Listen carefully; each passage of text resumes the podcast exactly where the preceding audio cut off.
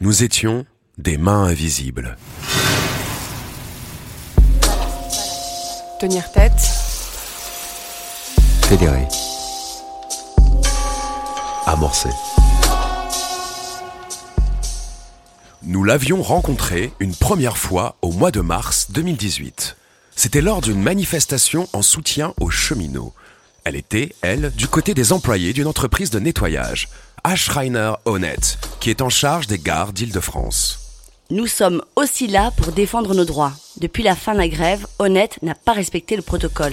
Nous avait dit une de ses collègues. Fernande Bagou, la cinquantaine, a justement été l'une des porte-paroles de cette grève menée tambour battant fin 2017. Elle dura 45 jours. Le nouvel employeur entendait déplacer les salariés d'un chantier à l'autre selon son bon vouloir. Une clause de mobilité refusée par l'ensemble du personnel. Cette grève, appelant en outre au maintien de tous les postes et à l'égalisation des paniers repas, était une première pour la plupart. C'est d'une voix calme que l'agente de nettoyage revient sur son expérience de travail au quotidien et à cette bataille remportée. L'employeur doit savoir que les salariés ne sont pas des robots et pas des esclaves. Et met en garde la direction si celle-ci en venait à fouler aux pieds ses engagements. Une lecture de Miami Hindu, Anushka Wood et Cyril Choupas.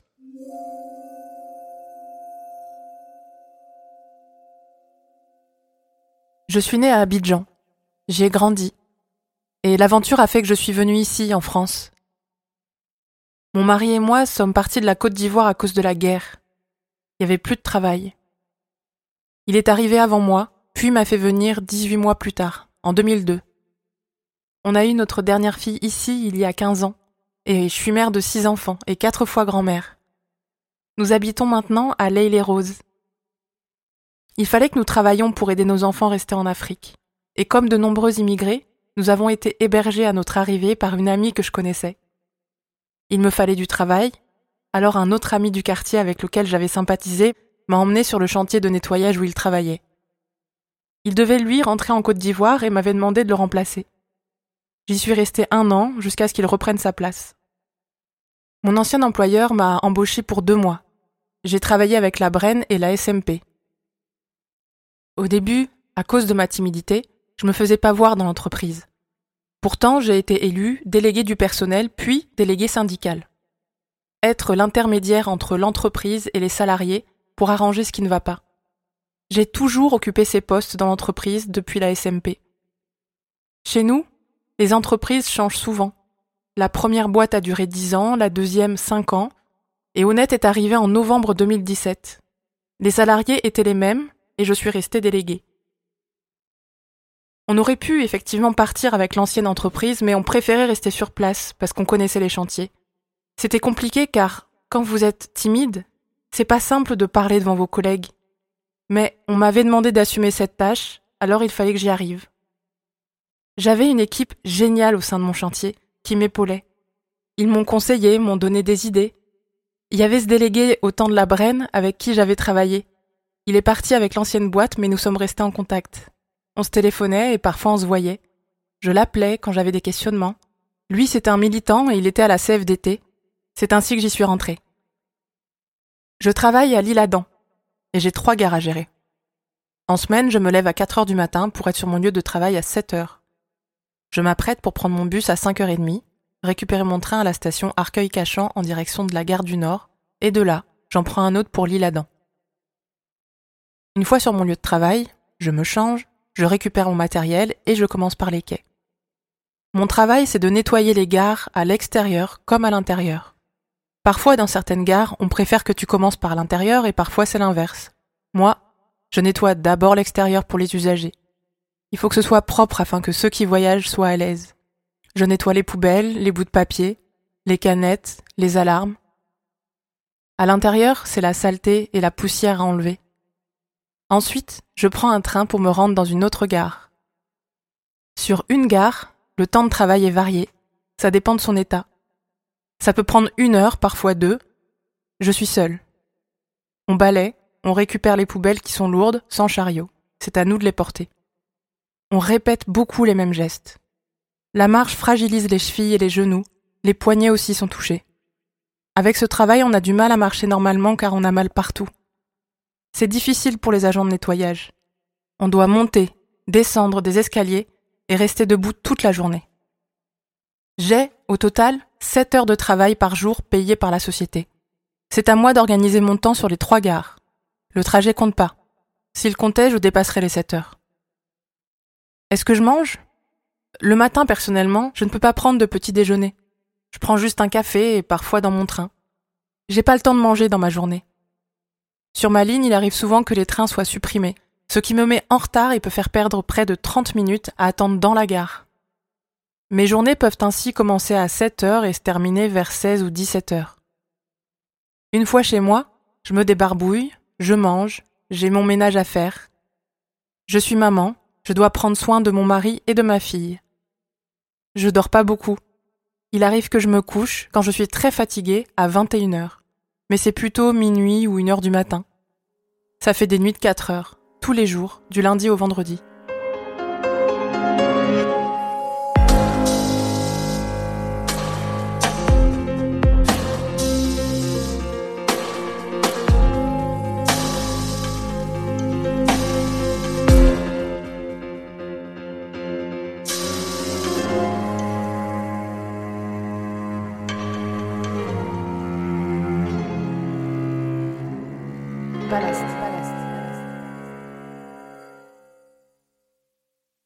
On a donc appris que notre entreprise allait partir et qu'une autre allait la remplacer. Honnête. On s'est renseigné pour comprendre comment ça se passait chez eux. On s'était dit, entre délégués, qu'il nous fallait être vigilants. On a téléphoné à chaque chantier pour les prévenir de faire attention. Il y a eu une réunion nous informant que nos avenants de contrat allaient changer parce qu'ils avaient une autre manière de travailler. Ils ont parlé d'ajouter une clause de mobilité. Nous nous sommes opposés à ce qu'ils touchent à nos avenants comme à la clause. Pour nous, cette clause, c'était un acquis. On s'était déjà battu pour ne pas l'avoir. On leur a fait comprendre que s'ils insistaient, ils allaient nous trouver en chemin. Ils ont alors convoqué les collègues. Les entreprises précédentes avaient pour habitude de venir avec les avenants pour les distribuer aux chefs de chantier, qui les donnaient eux-mêmes aux délégués. On les lisait alors aux salariés afin de vérifier que tout le monde était d'accord.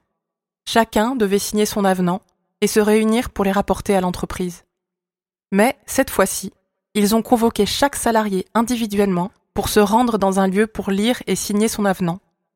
Certains délégués du personnel se sont déplacés avec les employés lors de leur convocation. En venant signer, une première vague de salariés a constaté qu'il y avait encore cette fameuse clause de mobilité. Ils nous l'ont signalé, nous ont prévenu qu'ils avaient refusé de signer. On a fait un courrier pour leur demander de la retirer sous peine d'entrer en grève. Ils ont refusé. Et c'est ainsi que c'est parti. Il faut ajouter qu'ils n'ont pas invité les délégués syndicaux ni les représentants des organisations pour tenter de trouver un accord. Ils ont refusé. On leur a dit qu'on ne travaillerait pas tant que cette clause ne serait pas retirée et qu'on n'aurait pas signé un nouveau protocole. Ils ont dû croire au départ qu'on s'amusait et qu'on ne tiendrait pas. Le 2 novembre 2017, on s'est réunis à Saint-Denis, notre piquet de grève. On a tenu notre première AG et les 107 salariés ont tous voté pour la grève. On a informé l'entreprise. Nous n'avions jamais fait grève, alors nous étions un peu craintifs. Mais les représentants des organisations ont souligné qu'il était réellement anormal de commencer à travailler sans que le protocole ne soit signé. Ils nous ont dit que cela ne s'était jamais fait. Ça nous a quand même rassurés. Nous avons fait grève pendant 15 jours sans aucune réponse des employeurs. Chaque matin, on se réunissait pour la reconduire. Je ne tenais pas spécialement à prendre la parole, mais mes collègues m'y ont encouragé. Oumou, avant tout, elle m'a dit Vas-y Il fallait faire les comptes rendus aux autres. J'étais obligée de parler dans les AG. Je ne connaissais pas encore Honnête, mais je ne m'étais pas laissé faire avec la SMP. J'aime quand les choses sont justes. Quand je vois que je suis dans mes raisons, je vais jusqu'au bout. Les employeurs ont une autorité que je respecte, mais je ne veux pas qu'on en abuse, qu'on abuse de moi. Je ne me laisse pas influencer. Au début, on gardait nos gares, mais elles étaient trop nombreuses à surveiller on ne pouvait pas. Par exemple, il m'aurait été impossible de surveiller seul mes trois gares. Notre stratégie a été d'occuper les gares les plus importantes, celles qui font venir du monde à cause des correspondances. Nous avons donc occupé les gares sur la ligne B, la K, la H, On a pris la gare de Sarcelles, la gare d'Hermont et de Saint-Denis. On a fait des équipes pour le matin, d'autres pour l'après-midi et aussi pour le piquet de nuit. On était 24 heures sur 24 dans les gares. Une semaine après le début de la grève, Honnête a fait venir des intérimaires sur les chantiers pour faire notre travail à notre place et casser la grève. C'est entre minuit et une heure du matin qu'ils les ont envoyés en nous délogeant à l'aide de la police. Il y a eu des interventions de toute la police. Et quand je dis toute la police, je veux dire la police ferroviaire, municipale et nationale. Même la gendarmerie est venue, accompagnée d'huissiers pour nous intimider. Tout ça sans avoir initié aucun dialogue. Est-ce que nous avions peur de la police? Tous les travailleurs honnêtes ont des papiers en règle. Nous étions sur le piquet pour défendre nos droits, pas pour le plaisir de rester dormir dans une gare en pleine nuit. Il s'agissait de ne pas se laisser faire. C'est réellement l'unité qui nous a donné la force. Quand on se retrouvait au piquet, on prenait toutes les décisions ensemble. Nul ne devait contacter l'entreprise sans le consentement des autres. Les trois délégués syndicaux, dont je faisais partie, écrivaient les courriers et les lisaient. C'est l'unité et la détermination qui nous ont fait gagner cette grève.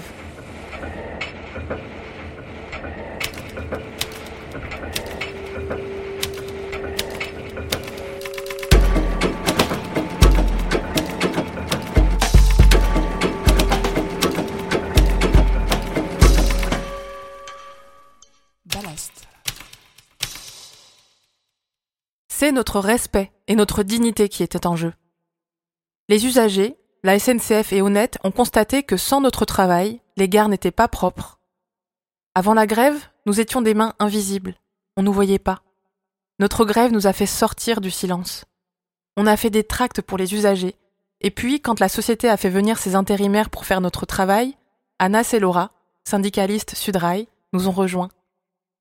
Laura a commencé à faire des tracts. D'autres collègues cheminots de la CGT ont aussi contribué. Honnête a voulu nous sortir de nos locaux le soir et les collègues de la CGT sont venus nous soutenir, ainsi que des collègues de la CFDT. On est allés dans les gares ensemble pour faire du bruit et dans les manifs pour dénoncer la SNCF et Honnête. Parmi mes collègues, certains avaient déjà fait grève, mais pas aussi longtemps. Moi, j'ai appris sur place. Les représentants syndicaux étaient présents, ils nous assistaient, nous observaient et nous épaulaient. Mais une fois à Saint-Denis, on a fait sortir tous les représentants syndicaux pour continuer notre AG. Cette grève n'a pas été pour les syndicats, mais pour les salariés. Ce qui comptait, c'était l'avis des salariés. Les représentants n'étaient pas en danger. C'est nous qui étions en train de perdre notre salaire. Nous prenions les conseils pertinents, mais l'étiquette syndicale n'avait pas d'importance pour nous. Cette expérience, je l'oublierai jamais. Car, voyez-vous, avant, chacun avait ses gares, dans les petites gares, tu es seul, tu croises jamais les autres. Je connaissais personnellement ceux de mon secteur, car en qualité de délégué, je devais leur rendre visite. Mais il a fallu cette grève pour réaliser que j'avais autant de collègues. On a tissé des liens, on s'est familiarisé les uns avec les autres pendant un mois et demi, on vivait comme une famille. Le matin, on prenait notre petit déjeuner ensemble, et le midi, des femmes faisaient à manger chez elles et nous apportaient des repas. Le soir, celles et ceux qui pouvaient rentraient chez eux quand d'autres restaient dormir sur place, parfois à même le sol. Mais c'était pas un problème. Notre but était de gagner. On dormait avec nos chaussures aux pieds, car ça aurait pris trop de temps de les remettre si ceux qui montaient la garde nous avaient appelés. Honnête est là, honnête est là. Il fallait se lever vite pour continuer à occuper l'espace. Les hommes ont d'abord été au devant de cette grève, mais, les femmes étant plus nombreuses, ils nous ont laissé prendre les devants. Ainsi, les femmes ont été très présentes. Le personnel d'encadrement gagne 2000, 2500 euros. Moi, je n'ai même pas 1300 euros. Nous avions différentes revendications. Il y avait, en plus de la clause de mobilité, une demande d'ajustement de la prime de panier. Avant, ceux qui travaillaient sur la ligne B avaient une prime de panier de 4 euros, et d'autres comme moi n'avions que 1,90 euro. C'est-à-dire que nous faisions le même travail, avions le même employeur, mais pas la même prime. Aussi, nous avons demandé d'augmenter la prime de vacances. Ça, ils n'ont pas accepté. On a lâché. Au bout de 15 jours, nous avons reçu un mail pour une première réunion de négociation. Ils nous ont expliqué qu'il n'y aurait pas d'élection de délégués du personnel et que les mandats en cours ne seraient plus effectifs. On a refusé et demandé que les mandats soient reconduits jusqu'à l'élection prévue. Sans délégués, on ne peut pas travailler correctement. On ne peut pas négocier en cas de problème. Ça aussi, on l'a obtenu. Ils ont reconduit nos mandats. Le nouveau gérant de l'entreprise voulait imposer sa façon de travailler. On lui a rappelé qu'on devait avoir nos mandats syndicaux. On nous avait expliqué pendant la grève que les salariés d'autres chantiers, comme ceux de Magenta ou d'Osman, n'avaient rien à voir avec nous. Mais grâce à la grève, les agents des chantiers de Magenta bénéficient maintenant de nos victoires.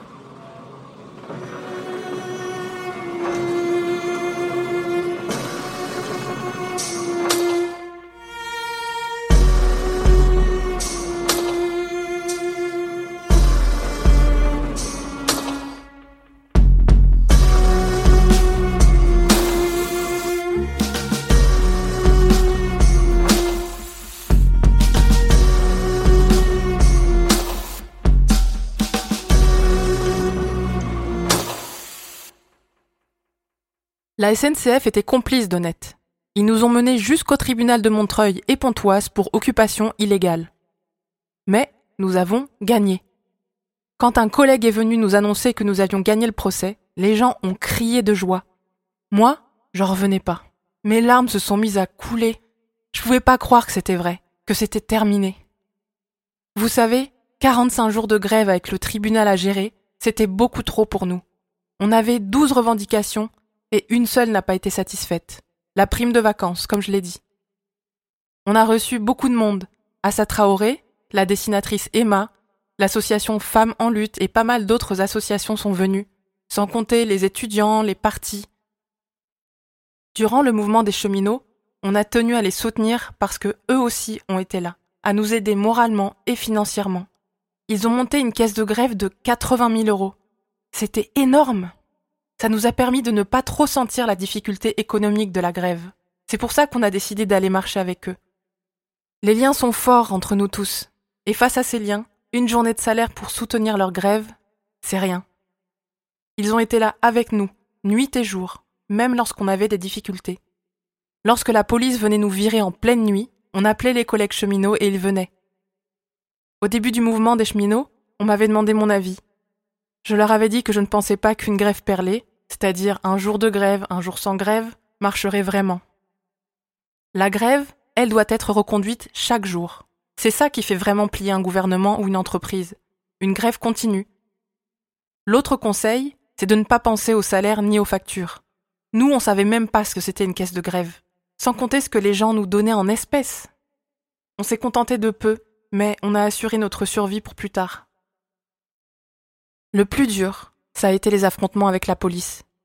On avait laissé les gares vraiment très sales. C'était euh, insalubre. Les policiers sont venus pour nous dégager et pour nettoyer. Ça, on l'a vécu comme un deuil. On était abattus et démoralisés.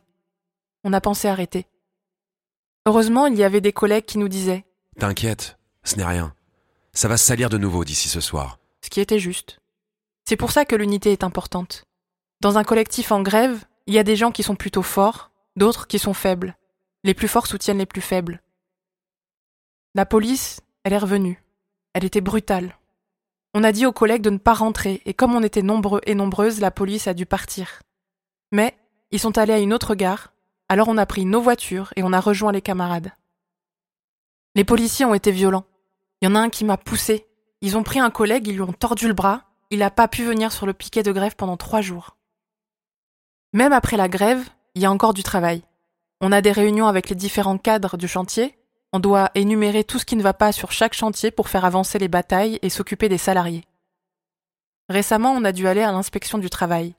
Ça, c'est un travail en soi, délégué. Franchement, faut l'aimer. Être vaillant, ne pas penser qu'à soi. Parce que oui, les salariés doivent venir travailler, doivent arriver à l'heure, mais l'employeur doit savoir que les salariés ne sont pas des robots et pas des esclaves. Quand on regarde l'effectif, il est bien moindre qu'avant. La charge de travail est portée par les salariés. Et puis, quelque temps après, on a constaté que la direction d'Honnête ne respectait pas le protocole qu'on avait signé. Par exemple, des collègues en CDD devaient ensuite être repris, ils l'ont jamais été. On a aussi le problème des départs en retraite non remplacés. Ces manques d'effectifs sont un problème au travail. Les arrêts maladie qui ne le sont pas non plus. Donc si on tombe malade trois ou quatre jours, on doit rattraper tout le travail manqué. Pourtant, pendant la grève, ils ont bien trouvé les moyens pour embaucher des gens et nous remplacer. Autre élément du protocole qui n'a pas été respecté, on n'a toujours pas nos avenants, et cela fait sept mois qu'on travaille sans. Et quand on leur en parle, ils nous répondent qu'il faudrait effectuer des demandes individuelles.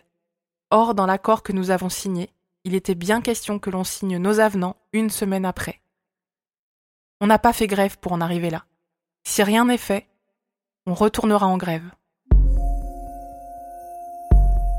Retrouvez tous les articles à l'adresse revue-ballast.fr.